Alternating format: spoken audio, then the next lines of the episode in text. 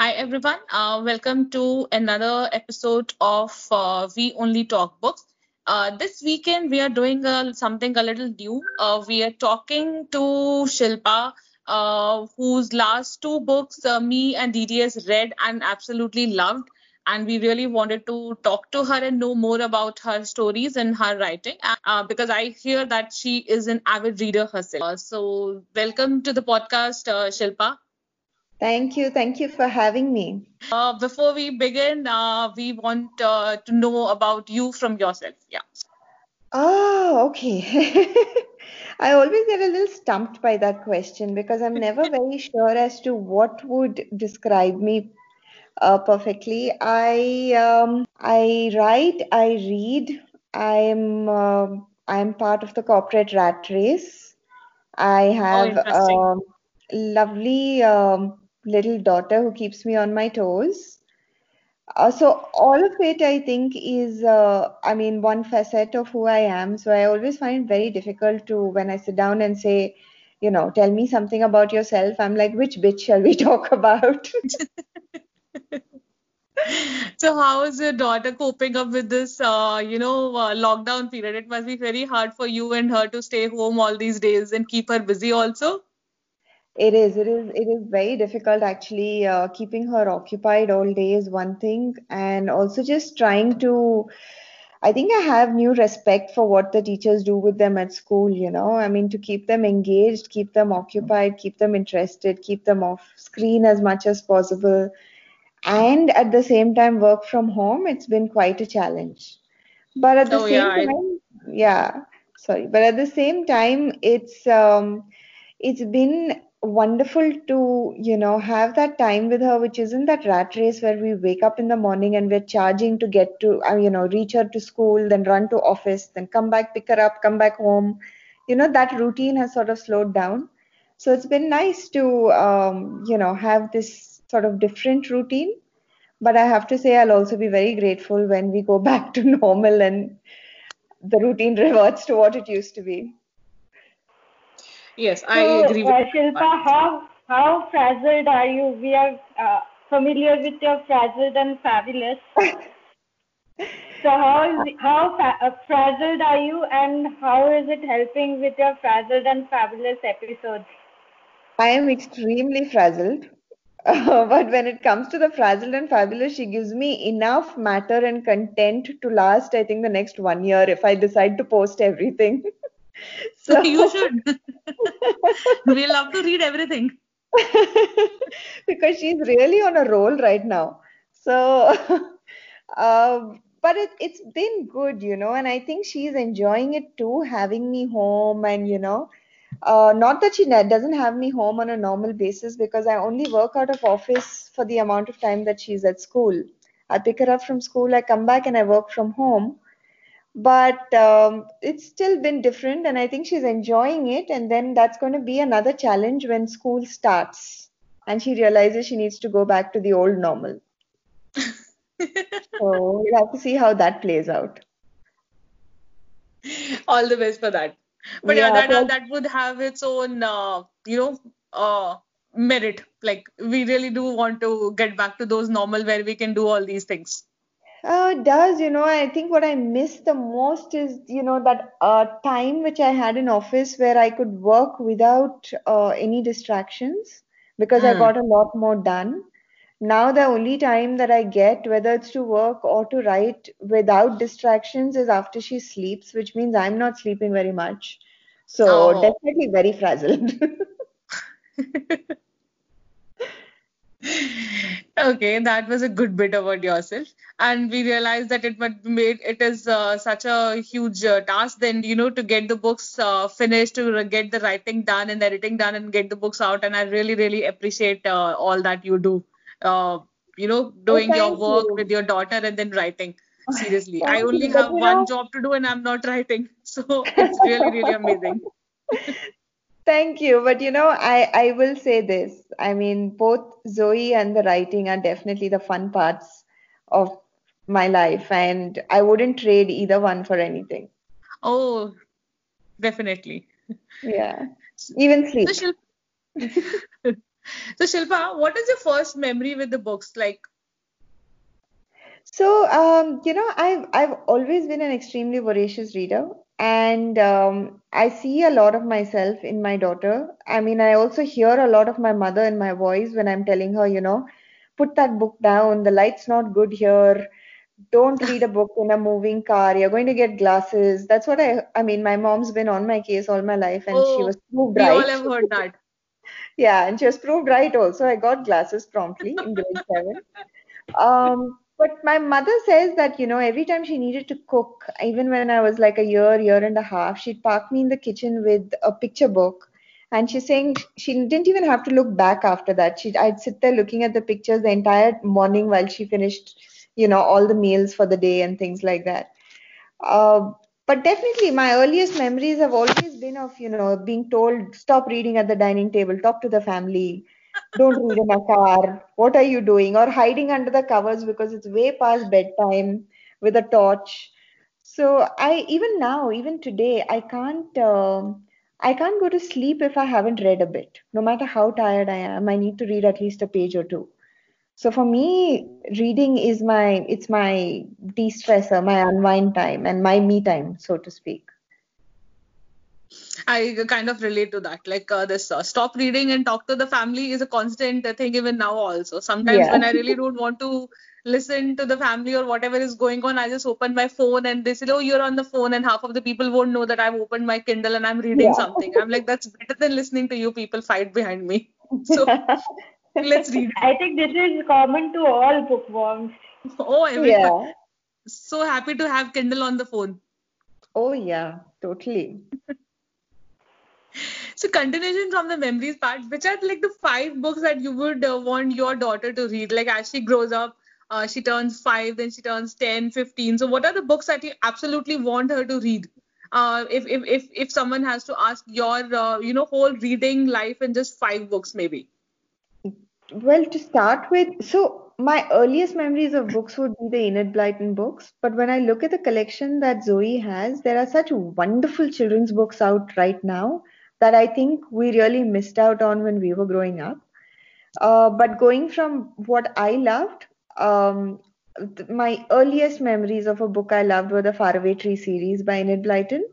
And I, in fact, uh, recently started reading that to Zoe. We've done three chapters so far. She's not very impressed. She, Uh, she's a little like, I think I like my Oh, old books, Mama. the fear And of I'm like, judgment no, of choices. with this. Do you like it? Uh, definitely Faraway Tree. But as she's growing up, I would love for her to, you know, be a Potterhead, to read uh, Rick Riordan series, uh, The Heroes of Olympus and Percy Jackson and all oh, of that. You know, I mean, I love those books. I love reading them. I'd love for her to read them. Uh, but um, and as she grows into an adult, then I have a whole bunch of recommendations that she can get into. And by the time I think you will have all, all your books also lined up for her to read. Oh, yeah. She's already been on my case of late, you know. She's like, Mama, why don't you write a book that I can read? I think it's time you write a kid's book. And then she says, not like that Moonface and Silky story that you're reading to me. Definitely not a faraway tree fan. But uh, I do think, you know, the more she's been asking, it's more an idea that I've been toying with because I read so many books to her, and I think there's such there's such lovely stuff out there that maybe some, if I ever do manage to find the time, I'll actually dabble in maybe a middle grade story someday. Oh yeah, definitely. At least you should start writing a short one for her to read if she's insisting so much, and then you can, you know, build up on that. Yeah. So we make up stories together. Uh, hers have some very surprising endings because we do these uh, we do story time in the night is not only reading books. We do one story where uh, you know I tell a line then she'll add to it and we go back and forth. But it's a little uh, startling because we'll be halfway through a story about a fox that was looking for dinner and ended up being recycled for some reason so I'm like a little unsure of where her imagination is taking her. we we we want a podcast of those stories. Do do a recording of those stories and then uh, put it out for the world. We would love to hear those. you know, I mean, it's she has uh, an extremely vivid imagination, and it's fun. It's fun because we did one the other night. We were I was talking about a lion who was hungry, and I said he went looking for food, and she stopped me and she said he has to be a kind lion, or we're not doing this. No. And I'm like, what is a kind lion going to eat? I'm a little confused. I can't see him eating grass. and she's like, it's okay then. He'll be hungry for a while. I said, okay. so we are very interesting. Story time is very, very interesting for us every night because it's pretty much a hash of everything. While we are talking about your favorite book, Shilpa, I would like to uh, insert in here that uh, you, me, and uh, Pratibha here, we have a book in common that we recently read and loved, which was Red, White, and Royal. Oh, yes. yes. That So, is uh, actually, you and Pratibha read it before me, and with you two gushing about it, I had to read it, and I ended up loving it almost as much. Yeah, I mean, Falguni recommended that to me actually, Falguni Kothari, and she said she messaged Oh. me one night and she was like, You have to read this right now. And uh, uh, yeah, I love her stuff too. I mean, she writes incredibly well. And Yeah. uh, I think Red, White, and Royal Blue is one of the strongest debuts I have seen in a very long time. And Yes. I because I think I do think like uh, while people have fantastic debuts, it takes a little while for an author to mature into their voice and really hit their stride sometimes. Um, and this um, this book gave me writer's envy because it's just absolutely brilliant. I uh, Okay, talked about uh, YA fiction uh, recently with a friend, and I couldn't stop talking about this one. I think the whole if this whole year, whenever uh, topic of books come up, Red, White, and Royal Blue will come up from uh, my side definitely. I can't stop talking about this one. Yeah, Okay, so let's get to Shilpa's uh, writing journey. Uh, tell us about your journey so far and when it comes to your books, which has been your uh, troublesome kid? Which has been my troublesome? Kid, when it comes to your books. Oh, troublesome kid. Okay. Uh, well, my writing journey was fairly, actually, to be honest. I, I mean, you hear a lot about how um, everything is a struggle and everyone is very mean and everyone's very rude. I have to confess that people have actually been very nice to me uh, during this writing journey. I've, uh, when I first, I mean, I wrote my first book, it was just, I've always had this thing of someday I'll write a story, and I never actually got the time. So when I actually found myself with an unexpected break because I'd taken a short sabbatical from work, I said, okay, let's do this. And I wrote out this, uh, wrote the story, which eventually ended up being The Girl He Left Behind. And then I didn't have a clue what to do about it. I didn't have anyone uh, really giving me any advice. So I got online and I said, how to get published, how to publish a romance novel in India. And I got like these hundred or so Google search results, one of which was the Mills and Boon submissions page. Without even knowing that they had a Mills and Boon in India, I wrote to the UK office and submitted my story there. And somebody very, very sweetly wrote back to me, an editor there, and I, I haven't forgotten it because it was one of the sweetest things. Now, when I think back in hindsight, I realize what a sweet gesture it was. Uh, wrote back to me saying, You have a very strong voice, and I love uh, your style of writing. But uh, there are a few minor issues with your story. If you're willing to fix it, I would love to look at it again. And then she proceeded to list these minor issues that went into about three pages. Oh, that's so but you know, the fact that she took the time to do that, you know, instead of just telling me, sorry, this doesn't work for us, I don't think I realized then how big a deal it was, but I do now. And uh, Yeah. I I actually sat down, I printed out her list of uh, things that needed to be fixed, and I worked on it. And I it meant rewriting more than 70% of the book. And then I sent it back to her. And by then I had finished writing my second book, which ended up being Rescued by Love. Uh, and I told her, and you know, the cheek of ignorance, right? You don't really know where to stop. So I sent her and said, Look, I edited it the way you told me to, and I've also written this other book. Do you want to see that also? you know, I mean, like today I wouldn't do it because I know that that it's probably not the done thing, but then I didn't know better. And she very sweetly wrote back and said, I love them both, and I think we're going to send you a two book contract. so um, then she sent forwarded, uh, you know, my details to the India office, and things sort of took off from there. So that that was great, and I don't think I ever realized how easily that first break came, uh, because um, after that it started getting harder and it started getting more complicated because there were expectations involved. Then you know as a writer also i think when you become more aware you're thinking of things like what does the market want? Would this work? Would that not work? What are their motivations? What are the character you know you're going deeper into your craft which i think in yes. that initial enthusiasm you don't do. And that's what i meant about sort of honing your author's voice along the way so um, my journey that way, I, I, I would like to say, has been extremely, um, I would say, extremely encouraging.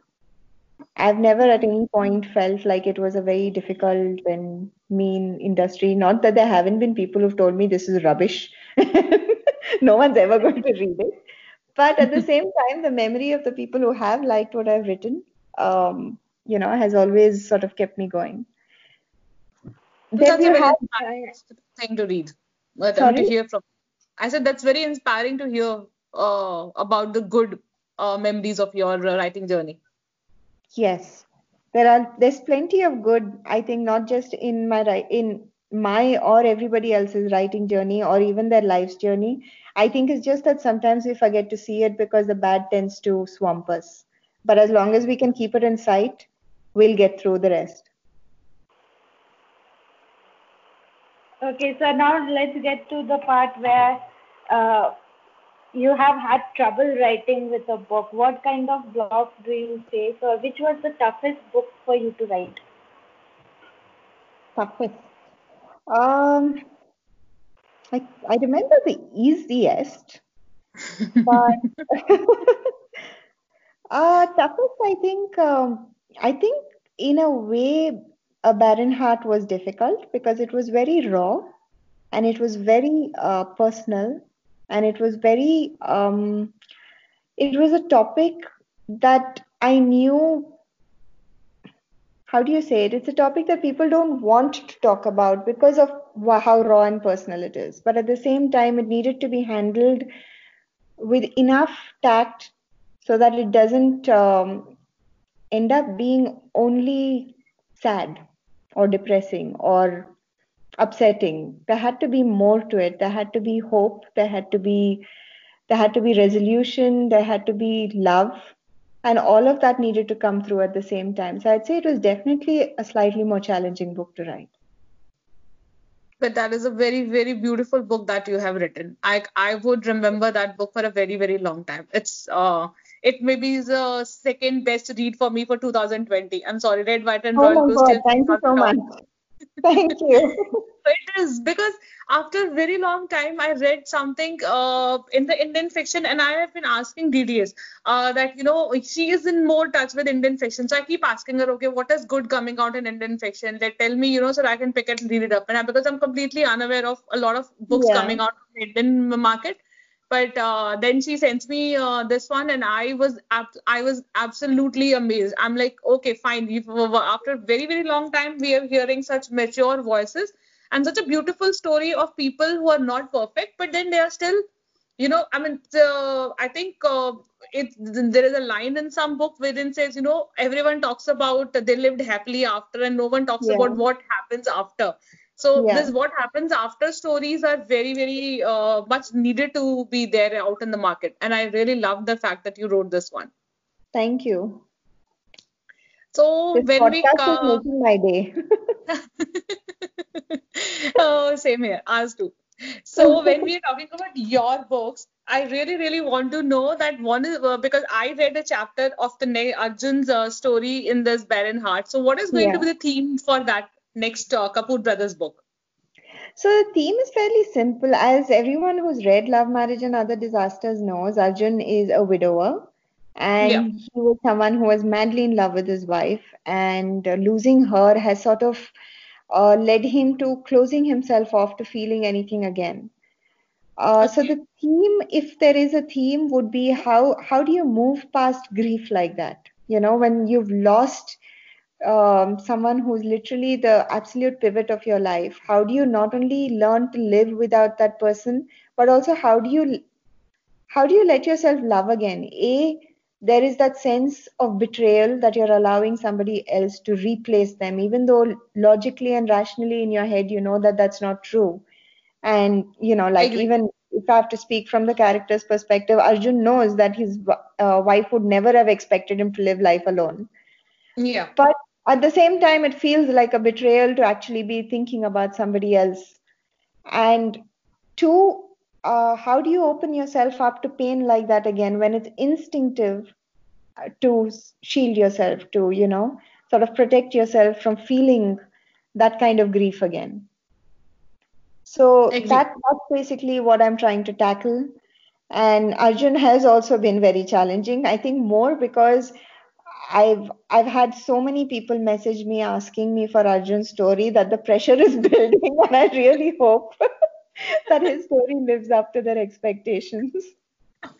Uh, we, I'm eagerly waiting for Arjun's story, but don't worry, I have more pressure for you because I really want to know about whether you're writing a third book in the Kapoor's brothers, and I want to know what happens to Arav and his all arranged marriage drama because he was so hell bent on going the arranged marriage route. I want know his story also. So, are we expecting a, his book also? Yes, Arav's book is next once I'm done with Arjun's, and in fact, Wow. uh, you get a peek uh, at Arav's heroine in Arjun's story too. And she's going to be um, soap opera, you know, one of these Hindi TV soap opera leads. So, like the absolute opposite of Arav in every possible way. that is going to be so interesting. I am totally looking forward to the books. Yeah, I just felt like she would be his absolute worst nightmare come true, right? I mean, he's such a He reserved, deserves that. quiet, He, he really guy. deserves that to grow up. I don't know. Like he, he really, he, I, I would love to see him in that uh, zone. Yeah, I mean, I think I, I, I honestly feel like uh, I mean, I, the idea of uh, her character came to me because I just felt like he was such a sorted, stable guy, you know, no issues, very mature, knew what knows what he wants and things like that. And I just felt like someone needed to shake him out of that comfort zone. No, no, no. You felt that you needed to create some drama in his life. Yeah, and who better than a Hindi soap lead to do that? That's Well, cool. this is all fun, but uh, I just wanted to ask you, Shilpa, about once more about the Barren Heart, because as uh, was saying that it's very rarely that we see what happens after the happily ever after. That's one aspect of the book, but the other uh, thing that really attracted me to the book was the core theme of what the couple was going through. About uh, and about yeah about fertility issues so uh, what prompted you uh, to write such a book such a topic rather So what I so I've often seen and uh, through personal experience as well realized that this is something that people are extremely uncomfortable talking about, and yet at the same time, everyone's very comfortable. You know, six months into your marriage, nudging you and saying, "Good news hai kya?" That they don't mind doing. You know, yeah I mean, they don't mind looking at you and saying, You've been married four years. What are you waiting for? When is the kid coming? Or even once you've had the first one, don't you think they need a sibling? You know, like, uh, no one seems to even realize how intrusive they're being. A, because the person they're speaking to, there are so many reasons why there may not be a child. One, maybe it's just their choice. Maybe they just don't want to. And um, and someone said this to me once, and I thought it was wonderful because uh, I have a I have friends who decided not to have children, and we were at a party one day, and someone uh, asked my friend saying, um, "So you're sure you want to be childless?" And she said, uh, No, but I'm very sure I want to be child free. And that's a very powerful line. Yeah, and yeah. I, I remember, I mean, that stuck so clear. First of all, you know, like for someone to walk up to you and say something like that, you know, there's so much judgment in that question. Yes. Mm-hmm.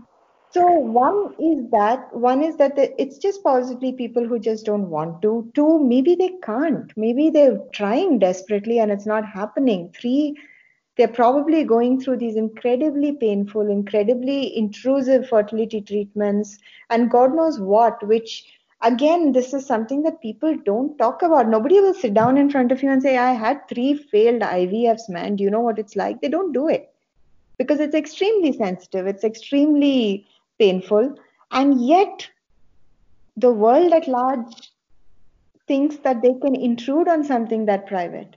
So it was a, it was it was an attempt to show everybody what it's like to be on both sides of the fence, to be you know feeling yeah. what you're feeling and at the same time dealing with the insensitivity of the world because even in a barren heart when her sister and the, her in-laws assume that she shouldn't be told whether it is to protect her feelings or whether it is to um, avoid her bad luck from rubbing off or whatever might have been the reasoning behind it it's extremely presumptive of them to assume that they would know how she would feel, and especially a sister who's loved you so much. Why yeah. would she feel anything but happy for you?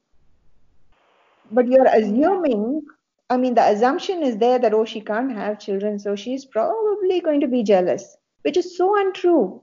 You can feel bad about not ha- being able to have a child and still be very happy for everybody else who's having one yeah. Yeah both of these are not uh, inclusive of each other and that's exactly. like that, that's true. That's very presumptive and that's very immature to think of other person in that light. And yeah, many people do think of that way. And yeah so I, a barren heart was an attempt to sort of tell not only this story it's so also I think you know when you when you go when people go down this road of you know trying and wanting and I've heard this from so many people when they when we talk like close friends and family and you know everything has to be per a schedule and everyone talks about how the romance is gone and the you know the whole i mean there's no fun in it unless it's these unexpected you know they say i mean that's another thing. People will always say oh this pregnancy was a mistake. And i'm like a mm-hmm. mistake? Like i mean what you tripped and fell into each other or i'm like what do you mean mistake? But or an accident that's another you know uh, favorite, but um, for an unplanned pregnancy, so to speak.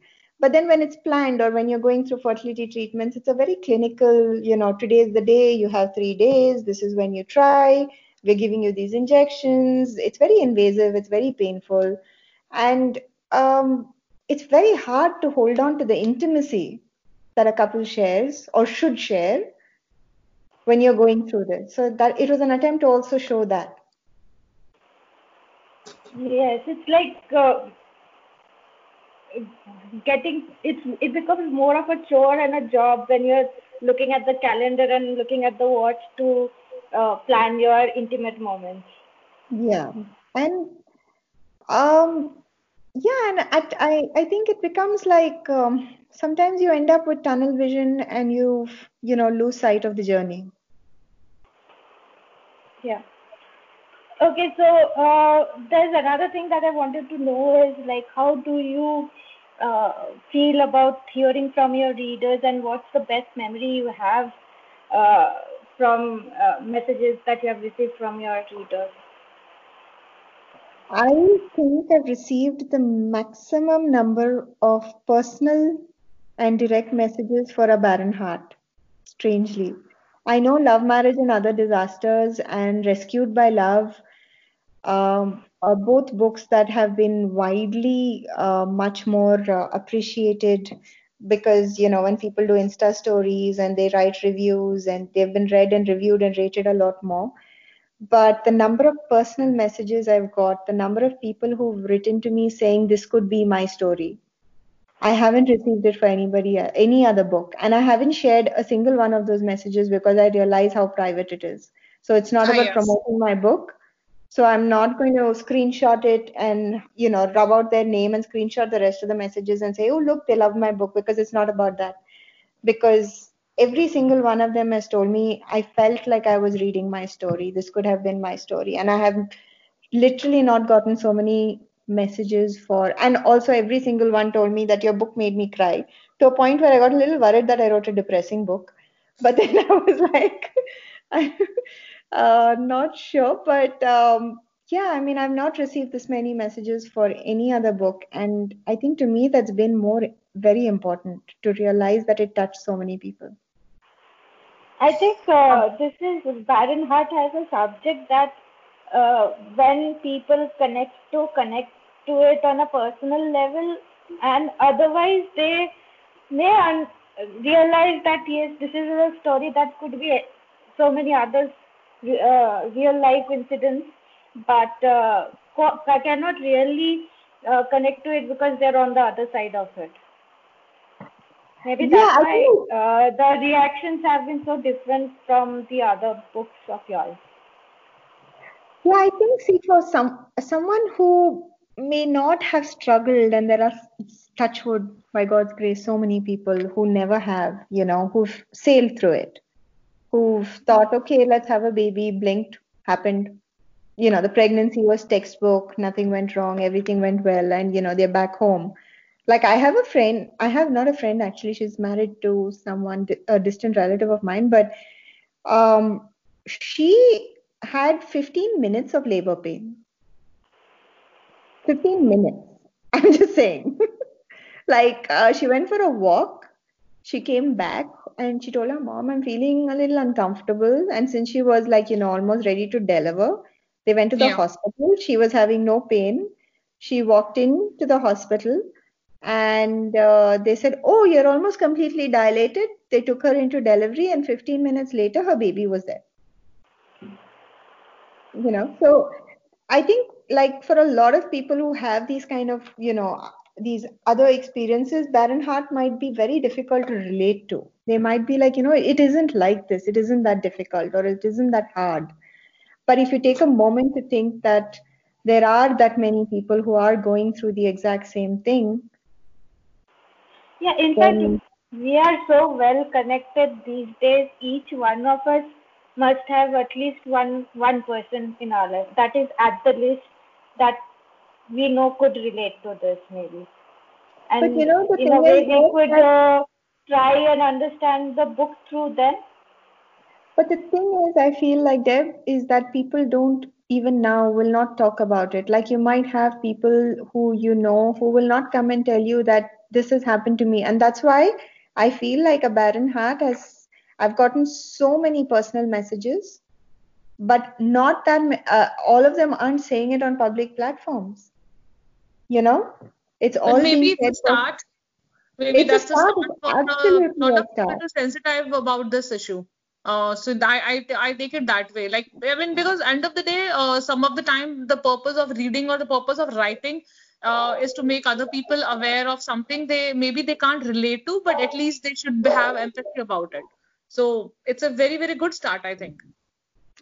Absolutely. I feel like, you know, we But should reading this book feels like okay, so this is what go, uh, BPD people go through. Maybe I should stop harassing that friend of mine and ask, uh, uh, stop asking her about her family planning thing. Yeah, even if one less person asked me that question, I would be really happy about it. I'll be so Yeah. grateful if people would stop doing that, to be honest, you know.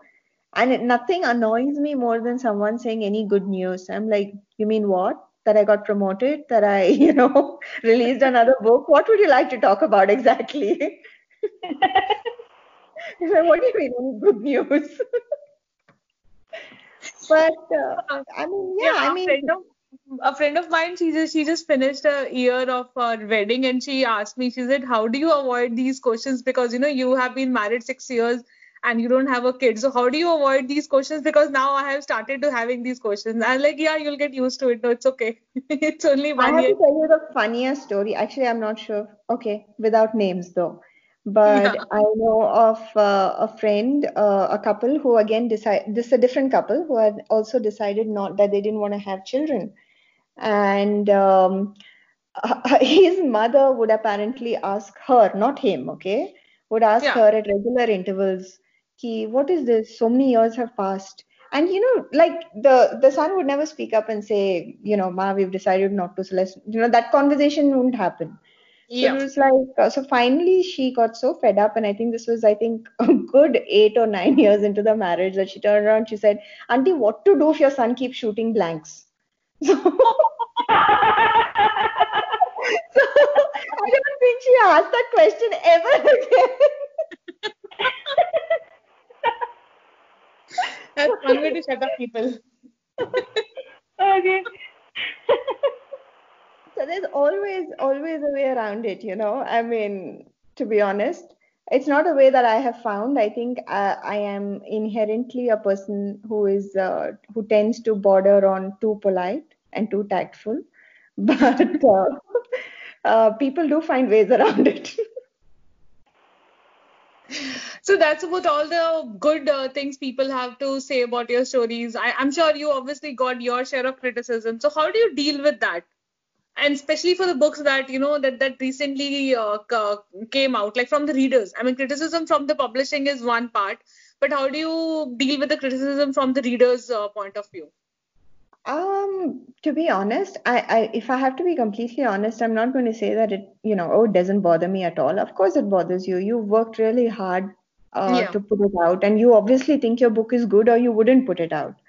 Yes, Uh, sure. But having said that, you know, you're putting uh, something out on a public platform, and everybody is entitled to their opinion, and everyone's entitled um, to their perception of what they think is good or not good. And just because they don't like what I write, or they don't like the genre I write in, or they didn't like that particular story, it doesn't mean that their perception is wrong in any way. It's just theirs. Yes. And they are not, there's no rule that says that they should have the same perception as mine, as I do. So I take it with a pinch of salt. If it's someone who's, uh, if it's, you know, a, a review as such, if it's somebody, um, if it's a fellow author or someone who's giving me some kind of, you know, constructive tips on what I could have done better, I always listen. And I try to sort of internalize and see if I could do it better um, or, or work work it through. Um, but otherwise, I think if you take everything that's said to you personally, you'll you'll never be able to put your work out on a personal platform ever because you you will just not be able to handle it. There are always going to be people who hate, and I, I you know I actually appreciate people who've read my book and hated it. I what I find slightly more frustrating was people who come up to me and say, "Oh, what do you write?" And you say, "I write romance and women's fiction." Like, "Oh, I hate romance. I'll never read your books." I'm like, "Okay, I'm not shoving it down your throat. Don't read it." I'm sorry. but read romance is such a big uh, trope that I'm like, you know, I've stopped justifying myself because all I read is romance, all I read is YA, all I read is fantasy and people come up and say oh that's not uh, true literature then i'm like i'm lost at word. I'm like okay i don't know. This is what i read and this is what i love and this so that's what i'm going to re- keep reading. I started telling people that oh that, those are like literary classics and all those those are my retirement plans. abhi to young hu so i'll, I'll read all this no. stuff. I, I, I, would be reading all the more cheesy books when I'm, uh, when I retire. I know myself. I'm going to be because I, I I'm keep reading YA even if I'm 70 years old. I'm going to keep laughing about those stupid stuff only. That's my plan. I am not reading classics ever. Yeah, I honestly, I'm like, you know, if if that's what you want to read, if it's classics, if it's literary fiction or whatever, like I said, it's your perception and it's your. I'm I'm not coming to you and saying you have to read my book. So you don't have. I neither do I have to write what you want to read. So we can just live and let live. Totally. That's totally true. Uh, so we talked about your writing, we talked about you reading, we talked about you uh, spending time with your uh, daughter. Anything else that you do or anything else you have time for and any, any other hobbies that you explore out of all these things? Hobby is my only hobby is reading. I'm a very boring person that way. But outside of this, I also um, I work full time. I work at an architecture and interior design firm called uh, Urban Zen. I handle their HR and um, PR work.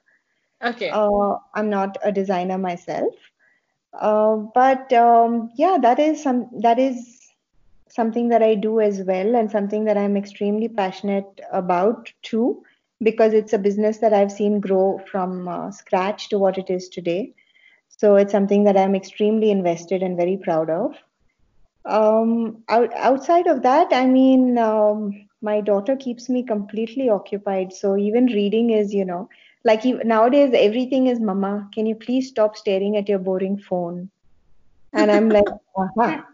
So the next time, so she watches this, you know, I mean, honestly, okay, and I'm getting a little off tra- topic here, but whenever she gets TV time, what she wants to do is watch videos of other kids playing with toys. That makes like zero Oh. sense.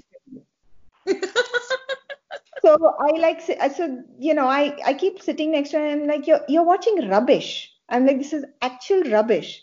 So now, the other day, but you know, uh, somebody um, came by and they said, so Zoe, what do you like to watch on TV? And she's like, rubbish. I love rubbish.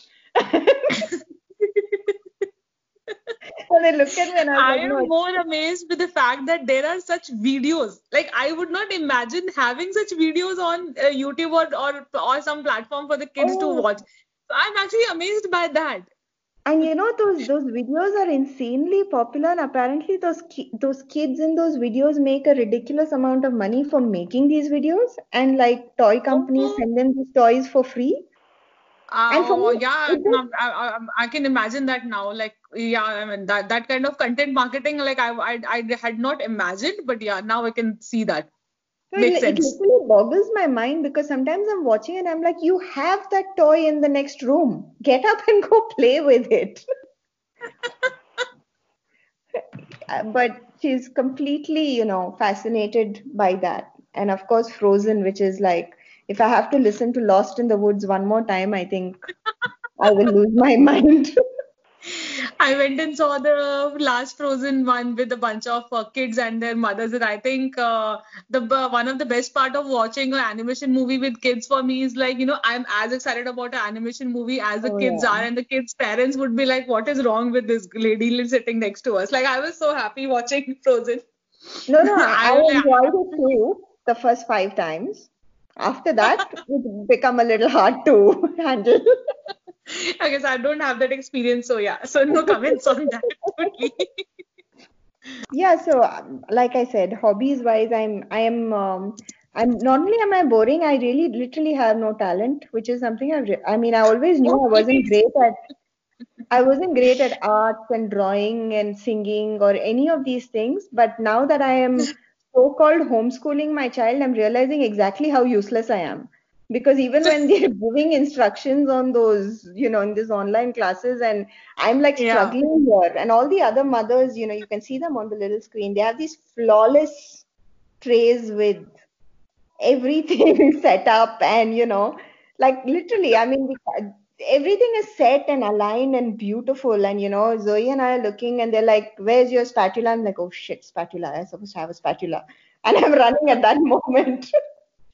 And like you know they like fold it like this and we'll do origami like that and then stick and uh, yeah it's just beyond me to be honest so i don't have hobbies because i have no talents so i read books No, It no, makes you're right. Good enough for us. You're in good company right now. We won't judge you for that because thank you because i feel so inadequate from monday to friday i have to tell you So Saturdays we can get together and tell uh, each other how good we are at reading. yeah truly Talking about that, which was the last book that you read that has totally moved you? We want a recommendation for our uh, audience from you. I really, you know, two of my favorite authors released books this month, and both books were such a disappointment. But uh, the last book that I read, which I really, really loved, was um, uh, Flatshare by Beth O'Leary. Oh yeah, are you two um, hoping for a separate book for Richie? I am absolutely. I think he stole the show in that book.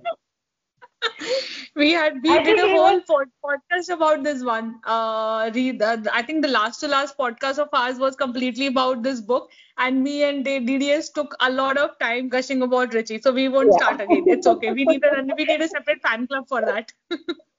yeah, absolutely. He stole the show completely.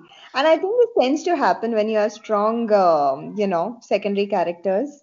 They end up uh, stealing the show and causing a lot of hype. And I don't know, she hasn't made any sound about writing the, his story, has she?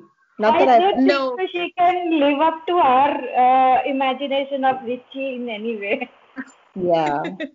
she has a different story think- coming out. I think. I she's a different book coming out, but uh, not about the Richie. But yeah, there is one book uh, coming out. I think we Yeah. read a part of it in the flat share, end of the flat share, I suppose.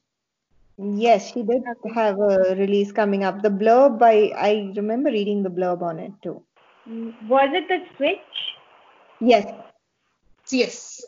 yes. Yeah, That so I good. have that book. It's on my TBR. Let's see. How many books do you have on your uh, TBR right now, Deb? Oh, don't ask, and I won't have to lie.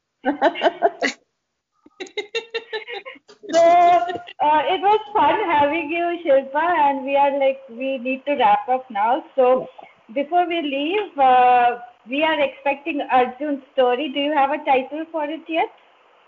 Yes, Arjun's story is titled Love, Truth, and Taking Chances. Love, Truth, and Taking Chances is your next release, which I guess we'll see in couple August? of months. August, August. hopefully, Oh, weeks. August. Hopefully, if I can sustain the pace. Okay. So August for Arjun, and will we see Arav story this year? I truly hope so. I really do. That is, uh, to be honest, I didn't have a clear uh, vision of what Arav's story would be until I was uh, halfway through Arjun's. But while I've been writing this one, I kind of know where I want to go with that. So, yes, definitely by the end of this year, his story will be out too. Okay, so we have we can look forward to Kapoor Brothers. More Yes. of Kapoor Brothers entertainment for uh, in 2020. Yes. Lockdown Someone won't be write to bad for some of us then. Sorry? Oh, we really need that. I'll say lockdown won't be so bad for some of us. Someone wrote to me asking if I was planning a story for Nisha, and I was like, no, that didn't cross my mind. It was just these three at the moment. Okay, thank you for joining us, Shilpa. We wish you all the best. And we Thank are you. obviously, if it's not obvious, we are very, very, very much looking forward to Kapoor Brothers. Uh, and And talk to you Okay, again I'll- about Kapoor Brothers in some months. We would love to have you back. That would be great. Thank you Yes. so much for having me on because this has been great fun. Thank you. And for our audience, uh, we would like to remind you to tune in soon for our next episode, which will be on the cozy mystery Elementary She Read by Vicki Delany. Thank you for joining us and have a great week.